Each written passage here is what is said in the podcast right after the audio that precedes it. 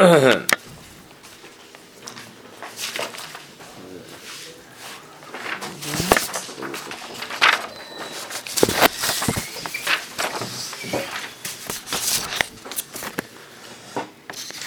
בואו נקרא מהר את הסעיף שנדע פה אה, מה הנושא, כי נעסוק אולי עכשיו בעיקר בהרחבות מסביב. בעצם הנושא המרכזי כאן זה הנצרות, הבירור הרוחני של היהדות והקדושה האלוקית הישראלית לעומת הנצרות. ההפקר של העולם המעשי, ראינו שביטלו את המצוות. הבא מתוך ההתפרצות אל העולם הרוחני בלא סדר ותיקון של קודש. סדר ותיקון, סדר זה התורה. זה הדרך איך אה, האדם מתעלה, איך מעלים את המציאות ופועלים עליה, מזכחים אותה. עד אין סדר ותיקון של קודש, כשם שהוא מונע את אור הקודש מהתפשטותו במרחב ההוויה, שהוא לא משפיע על ההוויה, כך הוא מוריד את ערכו, הוא מכשיר חטיפתו ברום עליון, משום שהקודש עניינו לכלול וככה משאירים אותו אה, בשמי שמיים עליונים, זה כמו שהשכינה רוצה להתגלות, וזה צער השכינה כשהיא לא מופיעה. אז זה גם צער שלמעלה, וזה בעצם הצמצום והקטנה שהרוחניות העליונה לא כוללת ולא מופיעה בכל הברואים, אה, בכל המציאויות. כך הוא מוריד את ערכו ומכשיר את יפתו ברום עליון, ונשאר הציור האלוקי, שאין קץ וסוף, ראשית ואחרית לרומו, מח ונשפל. אויב חרף השם, ועם נבל יצאו שמך. עד כאן הנצרות. עכשיו, היהדות, תאוות ענבים, היא גאולת השם, או גדולת השם. אורן של ישראל מודיע שם השם לא רק במרומים, גם במעמקים. זה נקרא ענווה, שזה יורד עד תחתיות ארץ, והאלוקיות לא נשארת רק בשמי שמיים עליונים, אלא היא מאירה מקטינה את עצמה כביכול, מצמצמת את עצמה, הקדוש ברוך הוא שוכן את צדקה ושפל רוח, גם במעמקים. בכל עומק השפלת ההשגחה והשליטה, ההוויה והיצירה, מביאה רוממות השקפה והתעלות אין סוף, שכל המציאות, אפילו הכי נמוכה, היא שייכת לרוממות האלוקית, וגם היא יכולה להתעלות ולהתקדם. אז מה שנראה כאילו השפלה כלפי מעלה, זה מביא רוממות, השקפה והתעלות אינסוף, שהאלוקיות והקדושה היא שייכת לכל ויכולה לפעול על הכל והרים את הכל אל על. חוזרים לנצרות, אמנם יש אשר הרשעה מקבצת כוח מפוזר בכל רחבי העולם, החיצוני, בכל חוג המעשה והמפעל, ומוסיפה ברק להדלקה הרוחנית הציורית. מציירת איזה ציור דמיוני של רוחניות שהיא לא באמת הרוחניות המציאותית שמקיימת את העולם אלא היא מציירת כל מיני ציורים של קרבת אלוקות, של אמונה, של שכר לעתיד לבוא וכן הלאה. ואף שהוא מקסם כזב ושקר שאין לו רגליים אין לו אחיזה במציאות. מכל מקום, הרי הוא ניטל או נטל מזיו הקודש בגניבה. כל המושגים בכלל על האלוקיות, על הגאולה, על המשיח, ועל הקדושה, כל הכוח מהיהדות, מהרוחניות של התורה. אבל ציירו את זה בצורה שרוצים ובצורה מופשטת ללא שזה מביא לעמל של תיקון העולם וזיכוך האדם ומצוות. והקדושה לוקחת בחזרה את כל האורות הגנובים הללו ומעמקי האמונה הציורית. והתארת אידאלי המוסר מתגדלים ומתאמצים יותר ויותר על ידי שביית האויב. והחזרת כל הנפש והרכוש אשר לקח. ועשתו כמצולה שאין בה דגים וכמצולה שאין בה דגן. אז הרב רומז פה, נכון, החזרת כל הנפש, זה... תן לי הנפש והרכוש קח לך, נכון? מה שהציעו לאברהם, לחטא ארבעת החמישה, ואחרי זה מה שחז"ל אמרו מצולע השן בדגים, ושזה מה שעם ישראל עשה במצרים. דהיינו, שבסוף הקדושה מחזירה את כל הניצוצות האלה שנגנבו ממנה, והיא דווקא מבליטה את ההבדלה שבין היהדות לבין הנצרות, מתוך החושך אתה מבהיק יותר את האור, אז דווקא בסוף זה יחזק את הופעת הקדושה האלוקית הישראלית.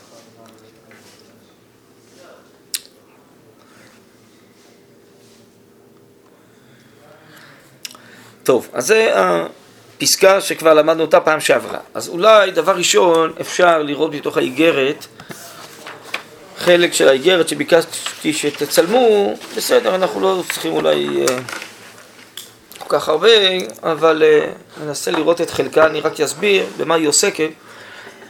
ברוך אתה אדוני אלוהינו מלך העולם, שהכל נהיה בדברו. בעצם זו תשובה למכתב של הרב חרל"ב, שהוא דרש, ככה המכתב הזה מופיע בספר הדהרים, כי מצאתך מארץ מצרים, מארנו נפלאות, שבגאולה עתידה היו ניסים ונפלאות עוד יותר מאשר היו ביציאת מצרים. והוא שואל את הרב קוק, האם הוא הסביר נכון על הגאולה העתידה? אז אנחנו נראה שבעצם הרב עונה לו אמנם בלשון כזאת יפה, וחלק מהמכתב זה במושגים של סוד, אבל הרב בעצם עונה לו מאוד חריף, שזה לא נכון מה שהוא הסביר, ועוד איזה קיצוץ בנטיות. למה?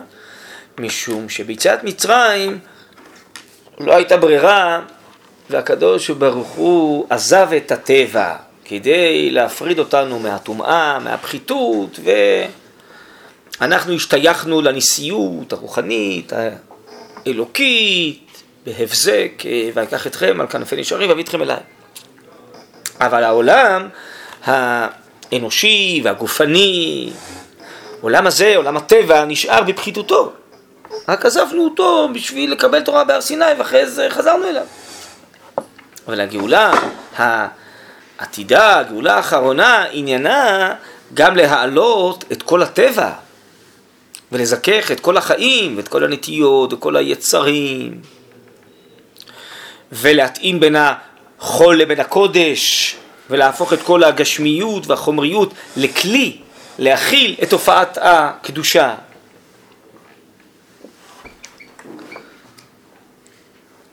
אז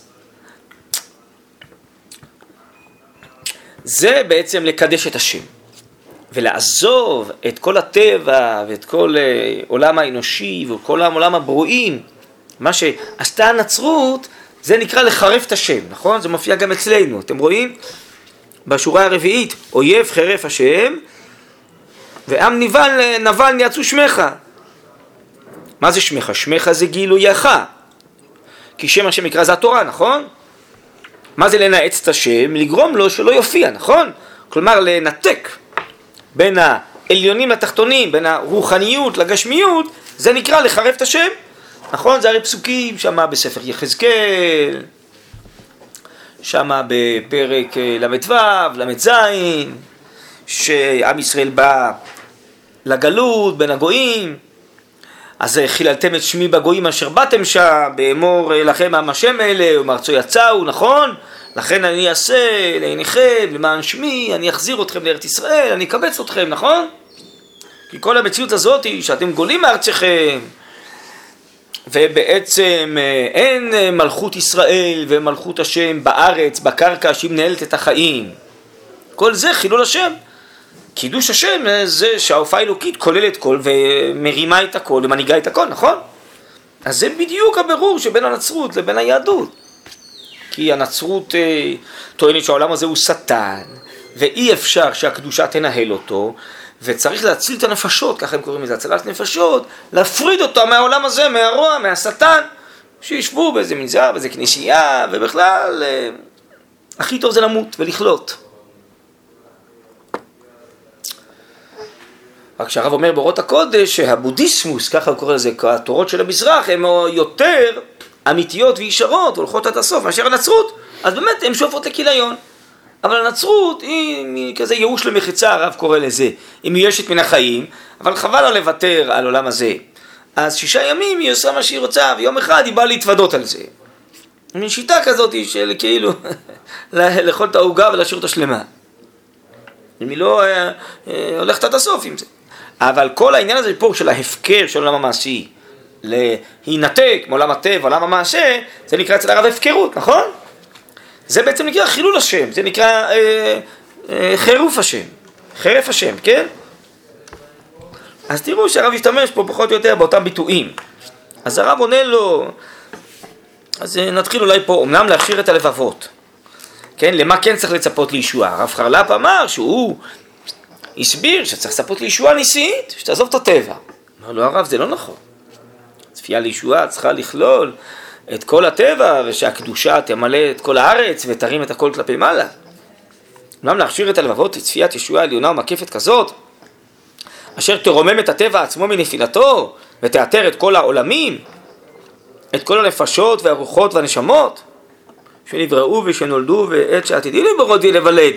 ישע ועוז זה יבוא מאור ישראל, אשר יזרח מאור תורה העליונה בגודלה. תורה עליונה זה התורה ברמותה, לא רק שהיא מופיעה בתוך בתי כניסות בתי מדרשות, משחרה בית המקדש. תורה עליונה זה הקדושה העליונה שבעצם מסבירה גם את החשיבות של הגוף ושל החול, ממקמת כל אחד במקומו ומאחדת אותם ומרימה את הכל כלפי מעלה. נותנת לכל החיים אידיאל ותוכן. זה התורה העליונה. והיא תופיע רק כשאור ישראל יזרח. ככה הרב מסביר בכמה מקומות. כשכוח ישראל גדול, הכוונה היא שהרוחניות שלו גדולה, אז הוא יכול באמת לכלול ולהרים את כל המציאות. בגלות יצטמצם רוחם של ישראל. כי עם ישראל מתאים בנשמתו פנימה לאותה רוחניות גדולה שתופיע דרכו בעולם. כשמלכות ישראל החלשה ואנחנו דבויים, סחופים על אדמת נכה, אין לנו את הכוח הזה להרים איתנו את כל המציאות.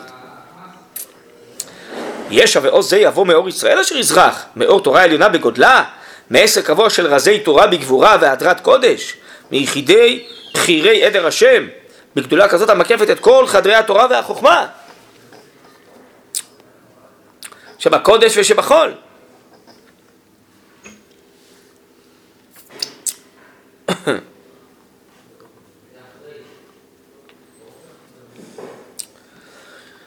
ושיתגלה ויראה כי מקורם פתוח ומקודש. אותו החול המובדל, הנזרק, מהלאה למגדל עדר, הקודש, יבורר שאיננו קיום סכלות ועוללות רעה. זה שככה תופסים את המציאות שהחול מובדל, זה הנצרות. והוא כאילו לא שייך לקידושה. התברר שזה סכלות ועוללות רעה, היעדר גמור ופטפוטי מילים של אמרי נואש, שאין להם אפילו צורה של שלילה הגונה. זה נואש, ככה הרב אומר, הנצרות התייאשה מהחיים, התייאשה מן העולם, אין לה אמון שהעולם יכול להשתנות, לחזור בתשובה, להיתקן, להזדכך, להתקדש. וכל הגודל הזה יגלה בהר ציון, המוכן לאור חוכמת ישראל, להכשרת השכל וזיכוך כוח המידע מהמבורר והאיתן, אשר על ידו תיכון הנהלת תבל ומלואה. ורק מתכונתה של אמונת אומן מלאה חוסן ישועת אור השם המלאה המלאה יופע האור הגדול אשר יפעול ישועות מפליאות אחרי אשר יגלה בתחילה פילי אחרי אשר יגלה בתחילה פילי ישועתו לשרידים אשר השם קורא לגלות להם רזי עולמים וסתרי סתרים בגילוי מלא חיים של עתירת כתרי ישועות ועוז של הכשר זה כיוונו ומכוונים כל קדושי עליון בכל הדורות והזמנים יכונננו שאין ברא לשתות בצמאי דבריהם ובאורם נראה אור. טוב, זה הרב כותב, כי זה מכתב לרב חרל"פ, אז הוא מדבר איתו גם על לימוד סוד ושפע של השכלות שיופיעו כשהכוחם של ישראל יהיה גדול והאור הזה האלוקי יוכל לחזור למציאות. אז הוא יתחיל לחזור דרך אותם אישים יחידים בהתחלה, ואחרי זה זה יתפשט. עכשיו, ממוצא דבר נבין כמה גדולה היא החששה של סכנת קציצת נטיעות על ידי אותה צפיית הישועה, שזה בעצם מה שכיוון לה הרב חרל"ב, המחרפת את תקוות משיח השם, עקבתא דמשיחא, מחרפת, כן? היא מבזה, היא לא מחשיבה. זה שיש עקבתא דמשיחא, וקץ מגולה, ופריחת הארץ, ועלייה, ועבודת אדמה, ובניין יישובים, כל זה עם הישועה, צפיית הישועה לא מחשיבה. היא מחשיבה רק את הקדושה, רק את הנס, רק את התורה. אז זה נקרא חירוף עקבות משיח השם, כי האלוקיות מופיעה דרך זה. האלוקיות חוזרת למציאות דרך בניין החול שמכין לה כלים לתחיית הקודש. אבל כל תחיית החול נדחפת מהמגמות המרומות האלוקיות שרוצות לחזור להופיע בעולם. הן צריכות לבנות את הכלי, את האומה, את הארץ, את המלכות, שתכיל אותם. ואם אתה אומר, לא, זה לא חשוב, כל העולם המעשי לא חשוב, אתה בעצם מפריד בין המגמות האלוקיות, אתה אומר שהן לא שייכות לכל בניין החומר והטבע והחול. זה נקרא לחרף את השם. המנתקת את הטבע וכל מסיבותיה מצורת הצפייה הנתבעת בכל חומר שאלת הדין, מנפש כל חי, לפני כיסא משפט עליון ברוך הוא, נכון? ציפית לישועה. אורו של משיח, חודר מוכרח לחדור בכל. קטיר לאלה קשור למעלה ברום עליון, וקטיר לטאטה בעומק תחתיתוי. וכמו וכמהותו, כן, צפיית היגלות ישועתו, חדרת היא בכל. וכל חיסרון אשר בעקב, זה עקבתא דמשיחא, שתגיד שכל מה שנעשה בבניין החול, בעקביים, התחתונים, זה לא חשוב, זה השטן עושה, או שסתם חול, כן? כל קציצה של המידות התחתיות, ההולכות בקרקעיתיהם של העיגולים, המקיפים את המסיבות כולן, היא גם קציצה עליונה.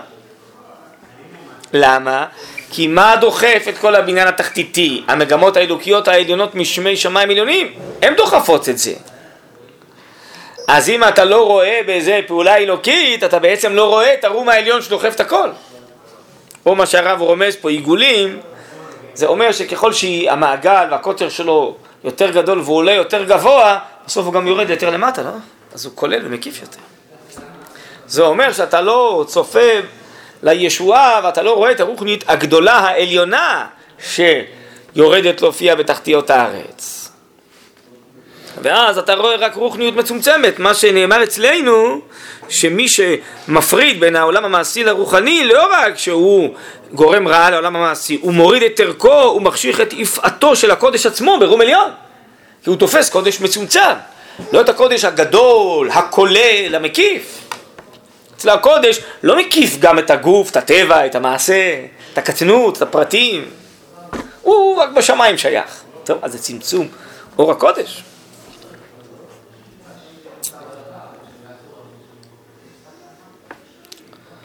טוב, הרב מזכיר פה כל מיני מושגים. שר אז המחשבה מסתכלות בפרצוף ארוך, המעניק חמה בקומתו, ומכונן הדומי תומים בעקבה ופונה לפרצופים קטנים שמשאירים המוני עולמים ממעלה מתחת מחוץ על השפעתם ועם חכם ונבוי הגוי הגדול הזה בגאוות השם. אתם זוכרים אצלנו היה תאוות ענבים היא גדולת השם. הגודל האלוקי, כן, זה מה שהזכרתי בשבוע שעבר בשם חז"ל, כל מקום שאתה מוצא גדולתו, שאתה מוצא ענוותנותו, הגודל זה הכולל והמופיע בקוליות, אפילו בדברים הכי נמוכים והכי תחתונים, כן? אז זה נקרא גוי גדול, ששייך לגדלות האלוקית. בגאוות השם, בגאות השם, הוא דבק, וגדולת עליון היא תהילתו תמיד. וכאשר אין ספק בדבר שמעולם לא הייתה קטגוריה והתגרות של מלכים בעולם. ראית אומות מתגרות. טוב, מה זה קשור אלינו? שלא הקדימה, העמיקה והרחיבה את תקוות הישועה העליונה, המאפשרת את הגאולה השלמה. הקירוב הזה נערך הוא לפי אותו הערך של ההכשרה הרוחנית, של השלטת חוכמת ישראל בעומק גדולתה, בפתיחת המנעולים הגדולים אשר למעמקי הרזי, שבטרקלינים העליונים, שחסות כל העולמים נשקף בהם, וכל אותם האידיאלים הגלויים, שהצד הטוב שבחול, החלק המעולה שבחומת האדם ומוסרו שואף עליהם, הם מוכרחים להיות מוכרים בתור סעיפי אורות, מוטרי מוחין, קצות שערות הראש והזקן של אותם הדיוקנים העליונים המתגלים ביסוד חיי, חיי העולמים על ידי אורם של ישראל.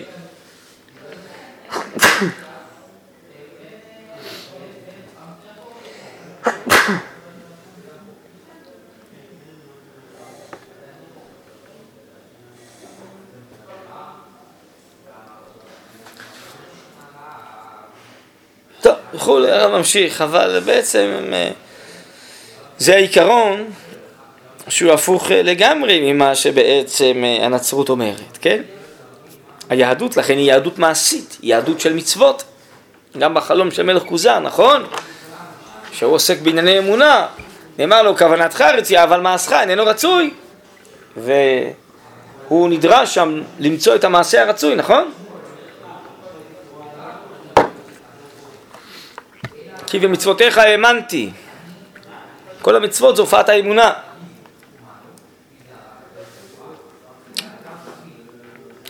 כי האמונה מתחילה משמי שמיים עליונים והיא יורדת עד תחתיות הארץ עד המעשים. במקומות היותר אפלים, שהכל שייך להשגחה האלוקית הכוללת, כן? טוב, אז זה היה כאן האיגרת, בואו נראה מה שנספיק עוד, נתתי לכם פה עוד אה, שתי פסקאות בקבצים, בואו נראה חטא קצ"ז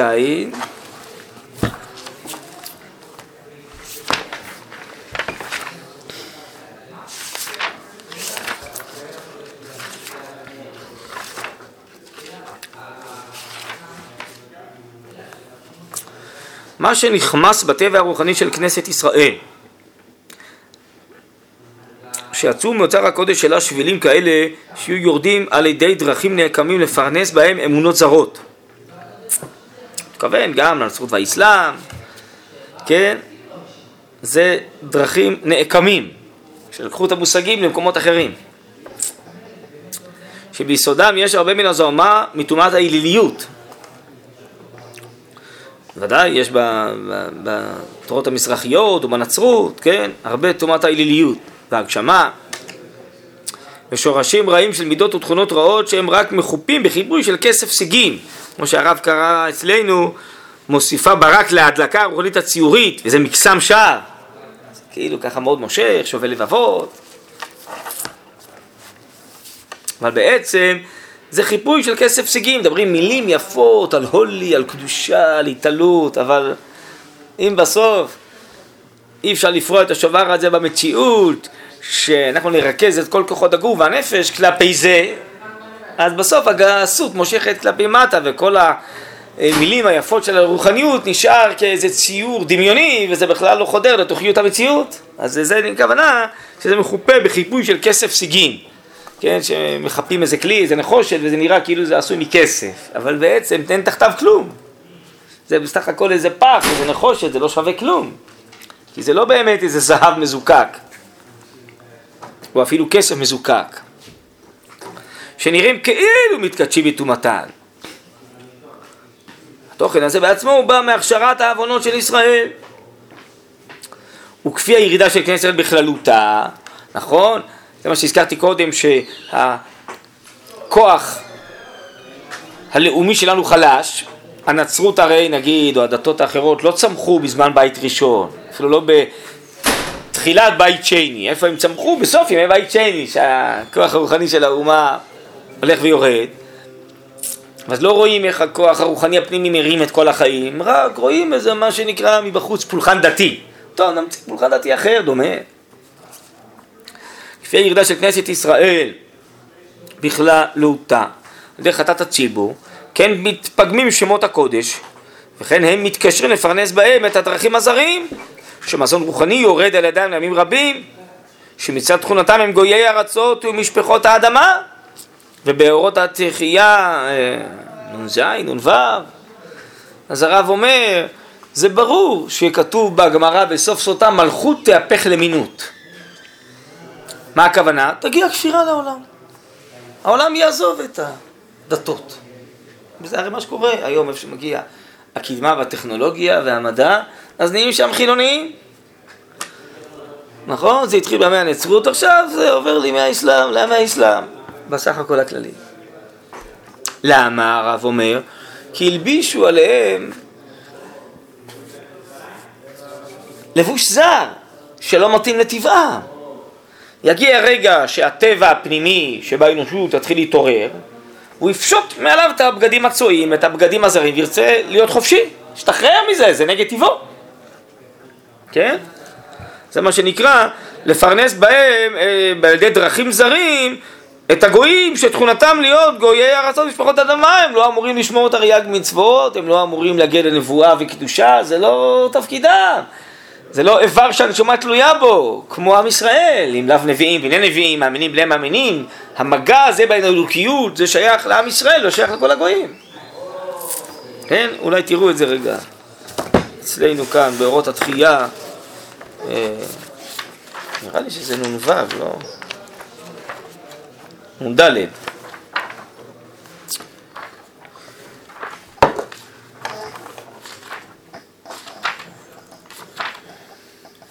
תסתכלו בשורה השלישית.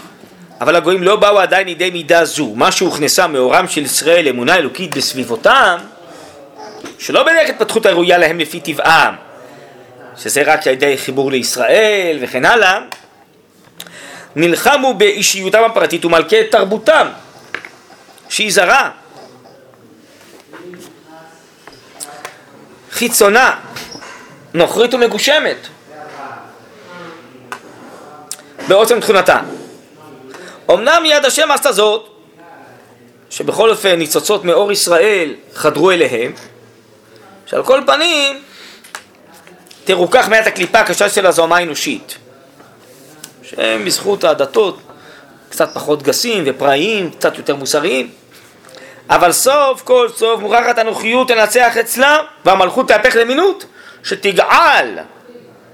מה זה שאדם נגעל ממה שהוא מקיא, פולט, הגעלת כלים, לא? לפלוט את האישו, את החמץ. מלכות תהפך למינות שתגעל את הניצוצות של רוח ישראל הבאים מאור השם שנמסך ברוחם ותגבר בזה יותר שנאת ישראל. טוב, וכולי. הרב, זה כל כך כאילו לא קשור אליהם, איך זה אלפיים שנה זה תפס כאילו? הנה, אז ההסבר אצלנו, על ידי שמוסיפים ברק להדלקה הרוחנית הציורית על ידי איזה מקסם כזב. מבטיחים לאדם בקלות להגיע לאלוקיות, לקדושה, בלי עמל, בלי עבודה, כן? יזכה לשכר. כל דור עובד על הדור הבא. ברור. אז להיות יהודי זה המון מצוות, זה קשה. ובאמת היהדות בכלל לא רוצה לגייר. קושי שמי שבא להתגייר אז עושים לו טובה ומגיירים אותו. אבל שם הפוך, בואו, תצטרפו, איזה כיף יהיה, איזה נחמד זה. ו... מנגנים, וזה, בבית התפילה, תפלה, ושרים, וזה, והכל טוב, והכל מתכפר, והכל נמחל, והכל נסלח, והכל בסדר. אז מה אתה רוצה? למה לא? אדם הוא בצלם אלוקים. הוא, הרגש האלוקי שלו מחפש פרנסה, מחפש מזון, מצא. אבל האם בגלל זה העולם נהיה טוב יותר, מוסרי יותר, קדוש יותר? נראה בדיוק הפוך.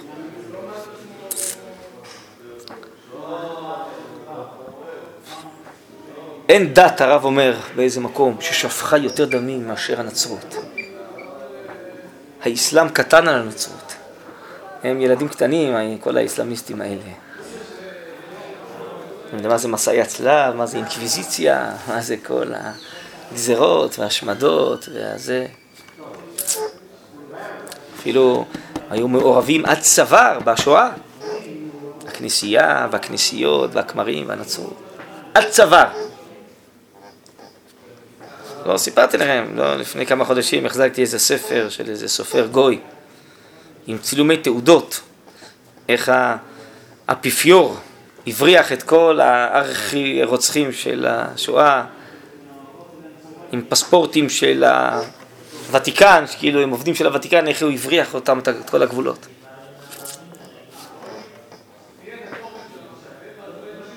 אז... אה, אז מה, אז מה זה מועיל אם התאווה הרצחנית שבנפש האדם אה, לא נרגעת, אלא אדרבה אולי עוד אה, מתעצמת על ידי הנצרות. כן, אז מה? טוב. טוב, דברים ארוכים, לא רוצה עכשיו להיכנס לכל החשבונות. בכל אופן, זה ככה מפתה ועם ברק ו...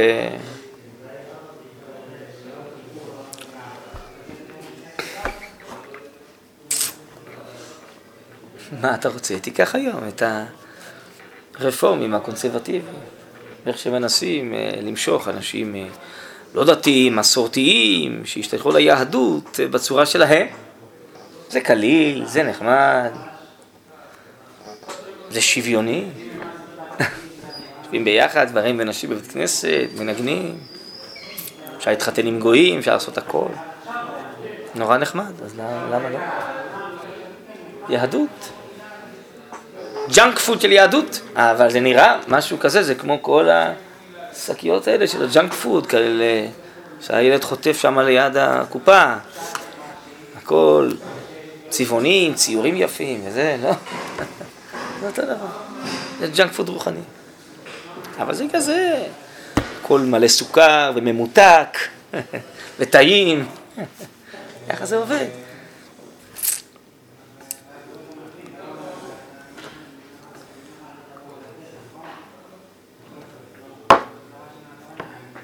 יש סיפור כזה על הרב אליהו, סיפרתי לכם את זה פעם, שהוא הגיע ל... לא, סיפרתי לו פעם שעברה, לא? השלמת מניין. כן, כן. הוא עצמו סיפר, אני זוכר שהוא סיפר. טוב.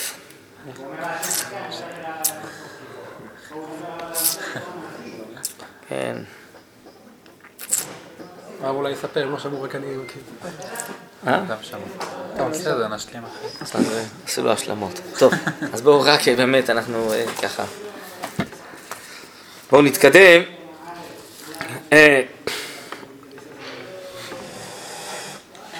אבל סוף כל סוף, אף על פי שהסיפוק הזר הזה הוא מהשיגים של מזון הקודש, שהוא מוכן להזין את האדם הכללי בערכו הטהור, בצורה הטהורה, הרוחניות שתצא מהיהדות היא גם תרומם את אומות העולם, ככה כל הנביאים הם מתנבאים, נכון?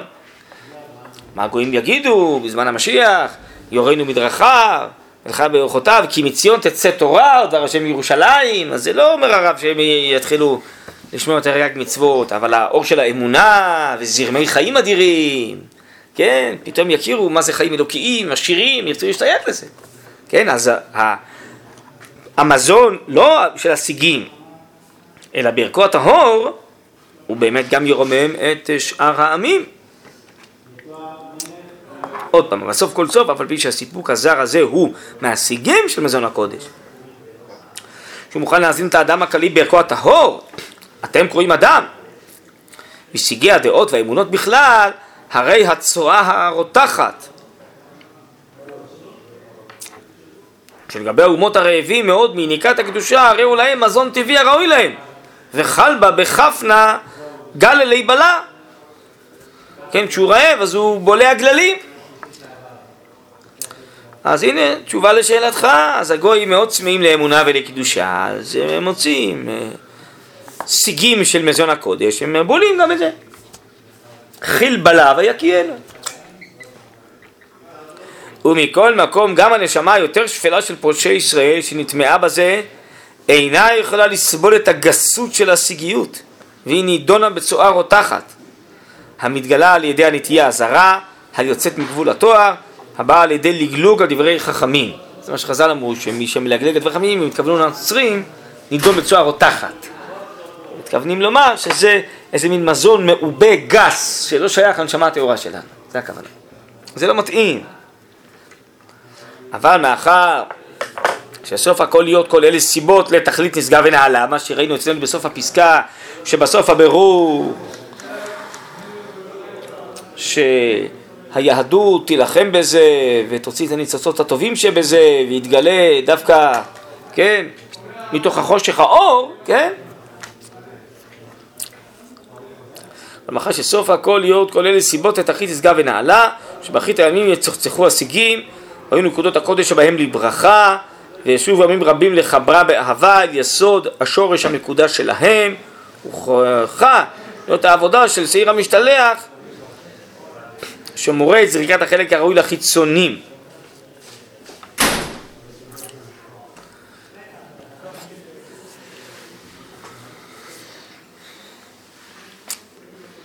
מפני שזהו הגורם את אה, מציאות החטא בישראל, על כן נושא עליו השעיר את כל עוונותיהם, והוא מכפר כפרה גדולה מאוד. טוב, בסדר.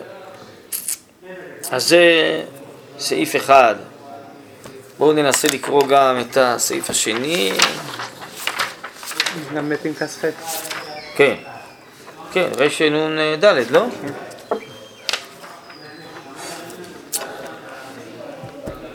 זה קובץ, לא פנקס, פנקסים זה משהו אחר, זה כאילו קובץ, כן.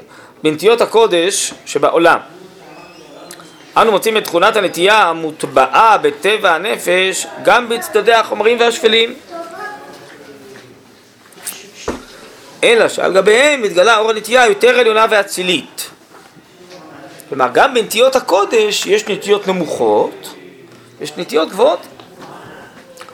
וככה הולכים הם המצעדים. וגבוה מעל גבוה שומר וגבוהים עליהם עד כדי עיפה אלוקית באור פני מלך חיים. דברי אלוקים חיים אשר לתורת חיים. הנטועה, כן, חייל המטה בתוכנו. בעם הקודש העומד להתהלך לפני השם בארצות החיים. אז כל החיים הישראלים, הרב אומר בפסקה אחרת, זה הופעת תורה שבעל פה. זה הקדושה שמופיעה בתוכיות הטבע ובתוכיות החיים שלנו. אבל זה תורה שבעל פה, זה רק לישראל. הגויים זה לא מתאים. זה לא עצם טבעם, דמם ובשרם שייך לקודש ולאלוקיות, כמו שהרב ראינו בפסקה הקודמת, שהביאו ניצוצות רוחנים לעמים גסים, כן, לגויי הארץ. אז, בהקשר הנורמלי של המדרגות, כן, דהיינו של העתיד לבוא, כשיהיה קישור אמיתי בין הרוחניות הישראלית, הרוחניות של הגויים, התכונה השפלה הטבעית המוטבעת בטבע החומרני של האדם עובדת היא את תכונתה והיא בטלה ברוב האור העליון שלמעלה ממנה כמידת שרגא בתיארה כנר לפני אבוקה וכטיפה בים הגדול ככה אחד ההסברים, לא מה זה בטל בשישי מתבטל, מתקלל ברוממות הגדולה, כן?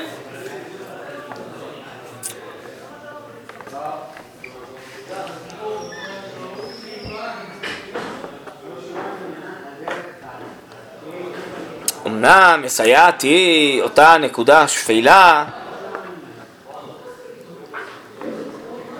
המוטבעת בנפש התחתונה, לעזז את עוצמת הקודש בירידתו אל מערכות החומר וחושיו. פועלת היא בזה את פעולתה גם על כל אצילות היפאה, שהמידות העליוניות יושבות עליה כחמרא דיית ועל דור דיה, המועילה לקיומו ואימוצו. נכון, הרי אם לא יהיה שמרים אז לא יהיה יין טוב. אז הכוח התחתון מאמץ גם את העליון. וזה שיהיה אומות העולם ויהיה צדדים של חומר, והרוחניות הגדולה האלוקית מחוברת אליהם, זה גם מאמץ, תן כוח לרוחניות העליונה. כמו שראינו אצלנו, שכשמנתקים, אז מורידים את היפעה, מכשיר את יפעתו ברוב עליון, נכון? תראו, אותו ביטוי יש פה לרב.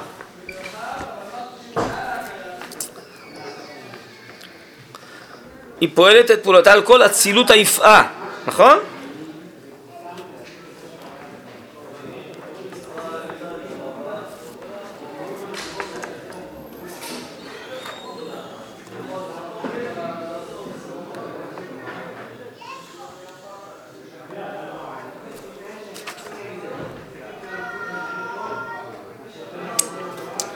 אז עתיד להיות לנו קשר אמיתי עם אומות העולם ועם רוחניותן. אבל זה קשר כזה מיוחד, הרב מסביר את זה באורות ישראל, שהם ייתנו לנו מבחוץ כלים, ואנחנו ניתן להם מבפנים רוחניות. אבל עכשיו, כשהם לקחו לעצמם איזה רוחניות בצורה גסה, כאילו רק שלהם, הם ימרים להחליף את ישראל, אז הכל שוקע בגסות נוראה, ברישות נוראה. בתכונת החיים אשר לאומות העולם מקשקשת היא הנקודה הטבעית הזאת גם כן. צורתה יותר מהולמת לנחלת גויים מצאה על ידי אמינות. שיצאה מהלאה לגבול ישראל להיות לכוח אמוני בימים רבים. אבל כאן נפרסה דורדיה זה השמרים מכל יין הלבנון. זה לא שזה השמרים ליין. והנקודה החומרנית בתוקפה ירוד ומגושם מוצאה את ביטויה בהתאמה לתוכן של אליליות מנוסחה מנוסחה אני חושב שהכוונה היא שנפרדת יסח השם את כל הגויים, לא? כאילו יפריד אותם אה, נכון? יש אה, ביטויים כאלה בפסוקים, נכון? שמעתי לנסח את הגויים, כאילו לקחת אותם, אה, טוב, צריך לחפש במילון, אבל זה הביטוי הזה, אני חושב, זה הכוונה מנוסחה, לא מלשון לנסח, אלא להסיח, כמו להסיח את הדעה, כאילו אני מסב את הדעה מפה למקום אחר, מסיח את דעתי. לא, שמיסח את כל הגויים, לא יודע, יש ביטויים כאלה, אני לא זוכר בדיוק עכשיו את הפסוקים. אבל זה תמיד, זה צריך להכיר ברב, הרב בלשונו משתמש בכל הפסוקים, בכל התנ"ך, ובחז"ל, ובפיוטים, ו... אז עם אלה זה פשוט שגור על לשונו ככה, לא תמיד אנחנו מוצאים את המקורות. יסח השם את כל הגויים, לא, איפה זה כתוב?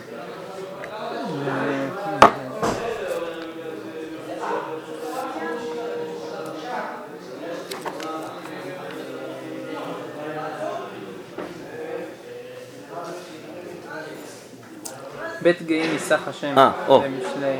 איפה משלי מה? משלי ט"ו כ"ה. כלומר, עקר או תלש. כן. ויסחך מאוהל ושרשך מארץ חיים. או בתולותיי ובחוריי נסח בנסיכה.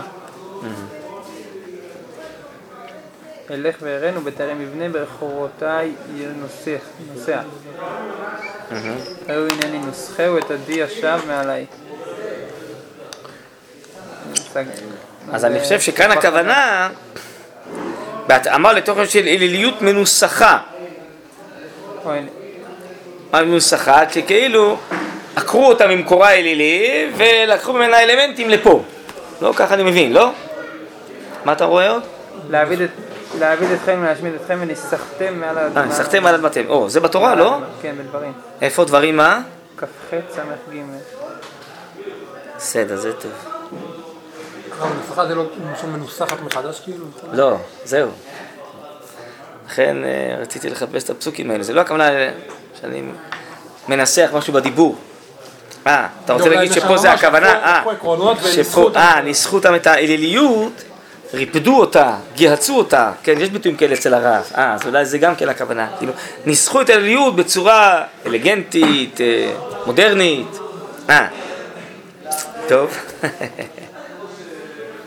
אלילי, אה, תוכן של אליליות מנוסחה, מנוסחת מחדש, מעודכנת, אליליות מותאמת לדורות המודרניים, אולי, בסדר, אולי יישר כוח.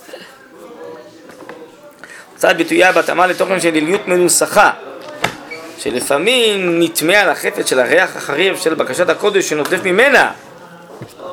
איזה יופי, איזה צימון לקדושה, איזה יופי, איזה השקעה בקדושה, אבל מיד נרגיש ריח של בשר, ריח של זוהמה, ריח של רצחנות, של תמיכה בטרור, של...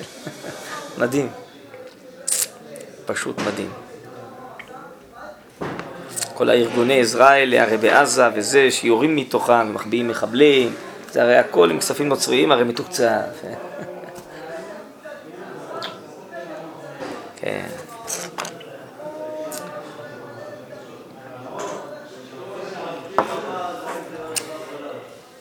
הבשר הולך ומעביר את צורתו. בשר קודש יעבור מעלייך עד שמתהווה לבשר חמורים, השווה אומנם במשקול לבשר אדם. והמשקל הזה, התכונה השוויית, התכונה השוויית, לא יודע איך קוראים לזה, השווה לכאורה, כן? התכונה השוויית, המקרית לכאורה, שלכאורה אז כאילו זה יוצא באופן מקרי שזה אותו משקל. מה הבעיה? יש אורתודוקסים, יש רפורמים, מה... רפורמים זה נצרות, זה שלא תתבלבלו, רפורמים זה נוצרים, יהודים נוצרים. תכונה השוויה המקרית לכאורה היא גורמת שבביתא דמשיחא מתגלה גם כן על רכיבתו של חמור זה, שבאמת איננו חמורו של משיח עדיין.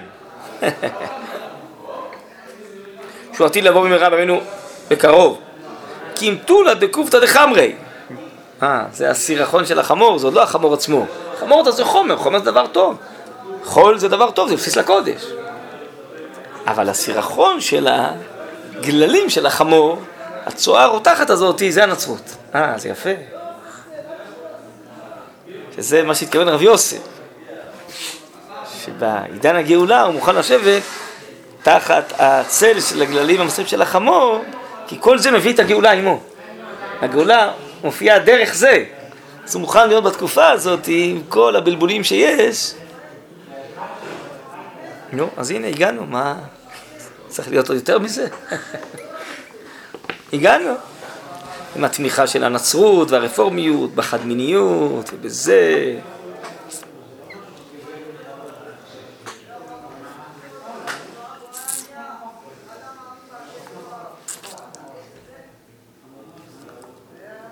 כן, אז uh, הנה.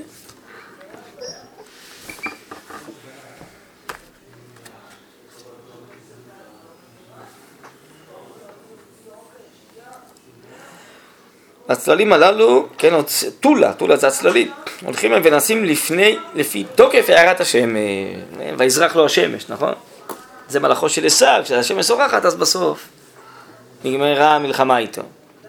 אז כל זה מכין את הפרת השמש. טוב, יש תקווה, אה? שמשו של יעקב אשר זרחה בעבורו לרפות את צלתו, שפגע בשרו של עשיו, כשנדמה לו כתמיד חכם מעבר מזה, חליסטי מעבר מזה, ככה חז"ל אומרים. אז מצד אחד הוא תלמיד חכם, לא? נכון, זה גם כן, הרפורמים גם כן, קוראים לעצמם רבנים, לא? הרב גלעד קריב, כאלה, הוא קודם מתקיף את הרבנים. הוא רב, גלעד קריב. מה לא מראיין, מה דעתך גלעד קריב? למה אתה לי, למה אתה קורא לי גלעד קריב? הרב גלעד קריב. נדמה כתלמיד חכם. ככה הוא אמר? כן. למה אתה קורא לי גלעד קריב? אני רב? אני רב, רפורמי. ראש הקהילה הרפורמית, הרב גלעד קריב. כן. יעקב אשר האמת היא ממתת חבלו, יקרא שם מקום פניאל, כי ראיתי אלוקים פנים אל פנים ותנצל נפשי. כי פודה השם נפש עבדיו, שהיא מאורה תמיד באור חיי רוח השם, המופעל במלוא יפעת נשמת צור כל העולמים, אל אלוקי ישראל, הנגלה בחזון אצילי, כמעשה לבלת הספיר, חוץ המים לתואר. טוב. בסדר, יישר כוח.